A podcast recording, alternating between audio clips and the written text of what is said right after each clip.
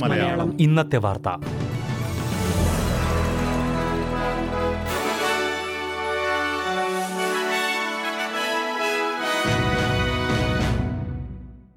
നമസ്കാരം. S B S Malayalam ഇന്നത്തെ വാർത്തയിലേക്ക് സ്വാഗതം. ഇന്ന് രണ്ടായിരത്തി ഇരുപത്തിരണ്ട് ഒക്ടോബർ പതിനൊന്ന് ചൊവ്വാഴ്ച. ആഗോള സാമ്പത്തിക രംഗത്തിന്റെ നിലവിലുള്ള സ്ഥിതി ഓസ്ട്രേലിയൻ ബജറ്റിനെ വലിയ രീതിയിൽ സ്വാധീനിക്കുമെന്ന് ഫെഡറൽ സർക്കാർ വ്യക്തമാക്കി. വിവിധ രാജ്യങ്ങളുടെയും ബാങ്കുകളുടെയും സാമ്പത്തിക രംഗത്തെ തലവന്മാരുമായി ഓസ്ട്രേലിയൻ ട്രഷറർ കൂടിക്കാഴ്ചയ്ക്ക് ഒരുങ്ങുന്നതിന് മുന്നോടിയായാണ് ഫെഡറൽ സർക്കാർ ഇക്കാര്യം പറഞ്ഞത്. American federal reserve world bank international monetary fund കൂടാതെ America Canada U India Korea എന്നീ രാജ്യങ്ങളിലെ വിവിധ നേതാക്കളുമായി ട്രഷറർ ജിം ചാമേഴ്സ് വരും ദിവസങ്ങളിൽ കൂടിക്കാഴ്ച നടത്തും. പല രാജ്യങ്ങളിലും സാമ്പത്തിക മാന്ദ്യത്തിനുള്ള സാധ്യത കൂടിയിട്ടുള്ളതായി അദ്ദേഹം ഈ അവസരത്തിൽ ചൂണ്ടിക്കാട്ടി. ഓസ്ട്രേലിയയുടെ സാമ്പത്തിക രംഗം ഏത് രീതിയിൽ മുന്നോട്ട് പോകണമെന്നത് സംബന്ധിച്ച് തീരുമാനമെടുക്കുന്നതിനായി ഈ യാത്ര സഹായിക്കുമെന്ന് കരുതുന്നതായി അദ്ദേഹം പറഞ്ഞു. മെൽബൺ വിമാനത്താവളത്തിൽ ഇന്ന് രാവിലെയുണ്ടായ സുരക്ഷാ ലംഘനത്തിന് ശേഷം അഡലേഡിൽ മറ്റൊരു സുരക്ഷാ ലംഘനം സംഭവിച്ചതായി റിപ്പോർട്ട്. സുരക്ഷാ പരിശോധനയ്ക്കായി ഉപയോഗിക്കുന്ന ഉപകരണം ശരിയായ രീതിയിൽ പ്രവർത്തിക്കാത്തതിന് പിന്നാലെയാണ് യാത്രക്കാരെ വീണ്ടും തിരിച്ച് സ്ക്രീൻ ചെയ്യാൻ അധികൃതർ ആവശ്യപ്പെട്ടത്. എങ്ങനെയാണ് പ്രശ്നമുണ്ടായതെന്ന കാര്യം പരിശോധിക്കുന്നതായി എയർപോർട്ട് അധികൃതർ വ്യക്തമാക്കി. ഇന്ന് രാവിലെ ഒരാൾ അബദ്ധത്തിൽ മെൽബൺ വിമാനത്താവളത്തിലെ സ്ക്രീനിംഗ് മേഖല കടന്നതിന് പിന്നാലെ യാത്രക്കാരെ തിരിച്ചു വിളിച്ച് രണ്ടാമതും സുരക്ഷാ സ്ക്രീനിംഗ് നടപ്പിലാക്കിയതായി ക്വാണ്ടസ് വ്യക്തമാക്കിയിരുന്നു.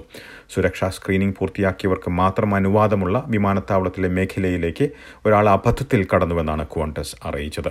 സുരക്ഷ കണക്കിലെടുത്ത് വിമാനങ്ങളിൽ കയറിയിരുന്ന യാത്രക്കാരെ തിരിച്ചു വിളിച്ചാണ് രണ്ടാമതും സ്ക്രീനിംഗ് നടപ്പിലാക്കിയത്. സുരക്ഷാ ലംഘനം നടത്തിയ യാത്രക്കാരനെ ഓസ്ട്രേലിയൻ ഫെഡറൽ പോലീസ് ചോദ്യം ചെയ്തതായി അധികൃതർ സ്ഥിരീകരിച്ചു. കേസ് എന്നും വ്യക്തമാക്കിയിട്ടുണ്ട്.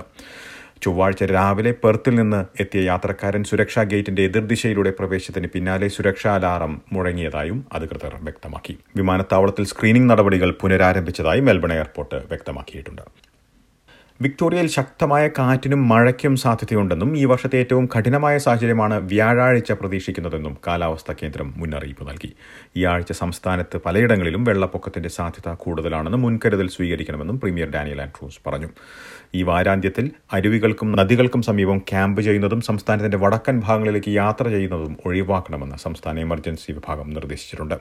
ഏതെല്ലാം മേഖലകളിലാണ് പ്രളയ സാധ്യത ഉള്ളതെന്ന് മുന്നറിയിപ്പുകൾ നൽകിയിട്ടുള്ളതായി അധികൃതർ വ്യക്തമാക്കി. പൊതുജനം ഇത് പരിശോധിച്ച് ഉചിതമായ മുൻകരുതൽ സ്വീകരിക്കണമെന്നും അധികൃതർ ആവശ്യപ്പെട്ടു. പ്രളയമുണ്ടാകാൻ സാധ്യതയുള്ള മേഖലയിലുള്ളവർ എഴുപത്തിരണ്ട് മണിക്കൂർ വരെ ഒറ്റപ്പെട്ടു പോകാൻ സാധ്യതയുണ്ടെന്നും അധികൃതർ മുന്നറിയിപ്പ് നൽകിയിട്ടുണ്ട്.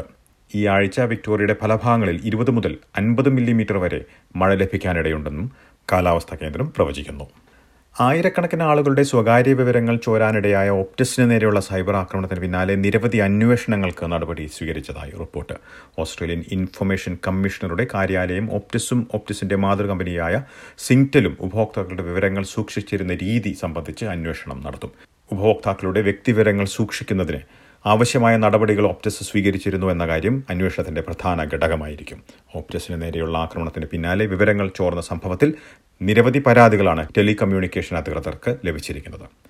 റഷ്യക്കെതിരെയുള്ള യുക്രൈനിന്റെ പോരാട്ടത്തിൽ സഹായം എത്തിക്കാൻ ഓസ്ട്രേലിയൻ സൈന്യത്തെയും അയക്കുന്ന കാര്യം പരിഗണിക്കുന്നതായി പ്രതിരോധ മന്ത്രി റിച്ചർഡ് മാൾസ് വ്യക്തമാക്കി. യുക്രൈനിലെ കീവിന് നേരെ മിസൈലുകൾ വിക്ഷേപിച്ച റഷ്യൻ നടപടിക്ക് പിന്നാലെയാണ് യുക്രൈൻ സൈന്യത്തിന് പരിശീലനം നൽകാൻ ഓസ്ട്രേലിയൻ സൈനികരെ അയക്കുന്നത് പരിഗണിക്കുന്ന കാര്യം അദ്ദേഹം വ്യക്തമാക്കിയത്. ക്രിമിയ പാലം തകർത്തതിന് മറുപടിയായാണ് റഷ്യ മിസൈലുകൾ വിക്ഷേപിച്ചിരിക്കുന്നതെന്നാണ് റിപ്പോർട്ടുകൾ. കുറഞ്ഞത് പതിനൊന്ന് പേർ ഇതിൽ മരിച്ചിട്ടുണ്ടെന്നാണ് റിപ്പോർട്ടുകൾ. ഇനി പ്രധാന നഗരങ്ങളിലെ നാളത്തെ കാലാവസ്ഥ കൂടി നോക്കാം. സിഡ്നിയിൽ ഭാഗികമായി മേഘാവൃതമായിരിക്കും. പ്രതീക്ഷിക്കുന്ന കൂടിയ താപനില ഇരുപത്തിയൊന്ന് ഡിഗ്രി സെൽഷ്യസ്. മെൽബണിൽ മഴയ്ക്ക് സാധ്യത. പ്രതീക്ഷിക്കുന്ന കൂടിയ താപനില ഇരുപത് ഡിഗ്രി സെൽഷ്യസ്. ബ്രിസ്ബനിൽ ഭാഗികമായി മേഘാവൃതമായിരിക്കും. പ്രതീക്ഷിക്കുന്ന കൂടിയ താപനില ഇരുപത്തിനാല് ഡിഗ്രി. പെർത്തിൽ തെളിഞ്ഞ കാലാവസ്ഥയ്ക്കുള്ള സാധ്യത. പ്രതീക്ഷിക്കുന്ന കൂടിയ താപനില ഇരുപത്തിയൊന്ന് ഡിഗ്രി സെൽഷ്യസ്. അഡിലേഡിൽ മഴയ്ക്കു സാധ്യത. പ്രതീക്ഷിക്കുന്ന കൂടിയ താപനില പതിനെട്ട് ഡിഗ്രി സെൽഷ്യസ്. ഹോബാട്ടിൽ ഒറ്റപ്പെട്ട മഴ. പ്രതീക്ഷിക്കുന്ന കൂടിയ താപനില ഇരുപത് ഡിഗ്രി സെൽഷ്യസ്. കാൻബറയിൽ ഭാഗികമായി മേഘാവൃതമായിരിക്കും. പ്രതീക്ഷിക്കുന്ന കൂടിയ താപനില ഇരുപത്തിയൊന്ന് ഡിഗ്രി. ഡാർവിനിൽ ഒറ്റപ്പെട്ട മഴയ്ക്ക് സാധ്യത പ്രതീക്ഷിക്കുന്ന കൂടിയ താപനില മുപ്പത്തിനാല് ഡിഗ്രി സെൽഷ്യസ്. ഇതോടെ ഇന്നത്തെ വാർത്താ ബുള്ളറ്റിൻ ഇവിടെ അവസാനിക്കുന്നു. നാളെ വൈകിട്ട് ആറു മണിക്ക് എസ് ബി എസ് മലയാളം വാർത്താ ബുള്ളറ്റിനുമായി തിരിച്ചെത്തും. ഇന്ന് വാർത്ത വായിച്ചത് ഡെലിസ് പോൾ.